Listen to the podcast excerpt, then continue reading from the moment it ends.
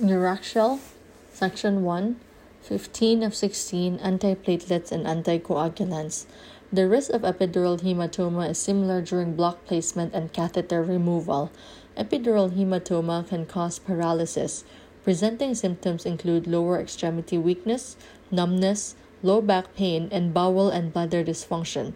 Surgical decompression within 8 hours offers the best chance of recovery. Patients with cardiac stents present a difficult situation. Discontinuation of anticoagulants and antiplatelet drugs can increase the risk of stent thrombosis. While failure to discontinue many of these drugs put the patient at risk for epidural hematoma. We have summarized the consensus statement from the American Society for Regional Anesthesia and Pain Medicine because the NCE relies on textbooks. The guidelines published within the text may be somewhat outdated. We encourage you to keep abreast of changes to these guidelines as they occur. Drug class. COX1 inhibitors inhibit cyclooxygenase, example, NSAIDs and aspirin, anesthetic management, proceed with neuraxial anesthesia if patient has normal clotting mechanism, patient is not on other blood thinning agents. Glycoprotein 2B 3A antagonist. It inhibits platelet aggregation via surface receptors. Example, tirofiban, eptifibatide, abciximab. Anesthetic management. Before block placement, hold 8 hours per tirofiban. Ep- eptifitabidide. Um, before block placement, hold 8 hours as well. Abciximab. Before block placement, hold 1 to 2 days.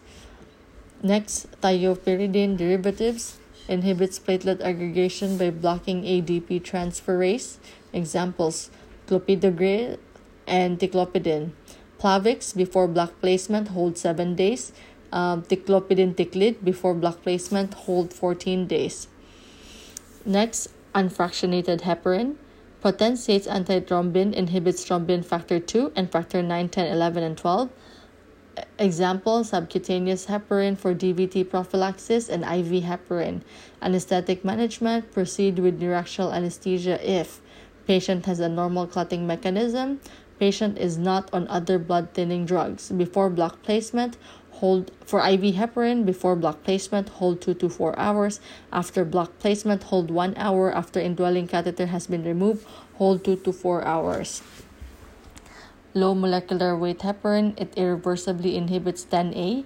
Examples, enoxaparin, dalteparin, tinzaparin, anesthetic management. Before block placement, prophylactic dosing once daily, hold 12 hours, therapeutic dosing twice daily, hold 24 hours. Before removing indwelling catheter, hold 12 hours. After indwelling catheter has been removed, hold 2 hours. If prescribed after single shot block, prophylactic dosing once daily, hold 6 to 8 hours. Therapeutic day- dosing twice daily, hold 2 to 4 to 24 hours. Anti-vitamin K drugs impairs vitamin K dependent clotting factors 2, 7, 9, and 10. Example warfarin. Before block placement, hold 5 days. Can remove catheter if INR is less than 1.5. Thrombolytic agents, plasminogen activation, TPA, streptokinase, alteplase, urokinase, ginkgo. Before anesthetic management, before block placement. No, no, no, sorry. Um, absolute contraindication so, for thrombolytic agents such as TPA, streptokinase, alteplase, urokinase, absolute contraindication to neuraxial anesthesia. Herbal therapies, inhibition of platelet aggregation, examples garlic, ginkgo, ginseng, proceed with neuraxial anesthesia if patient is not on other blood thinning drugs.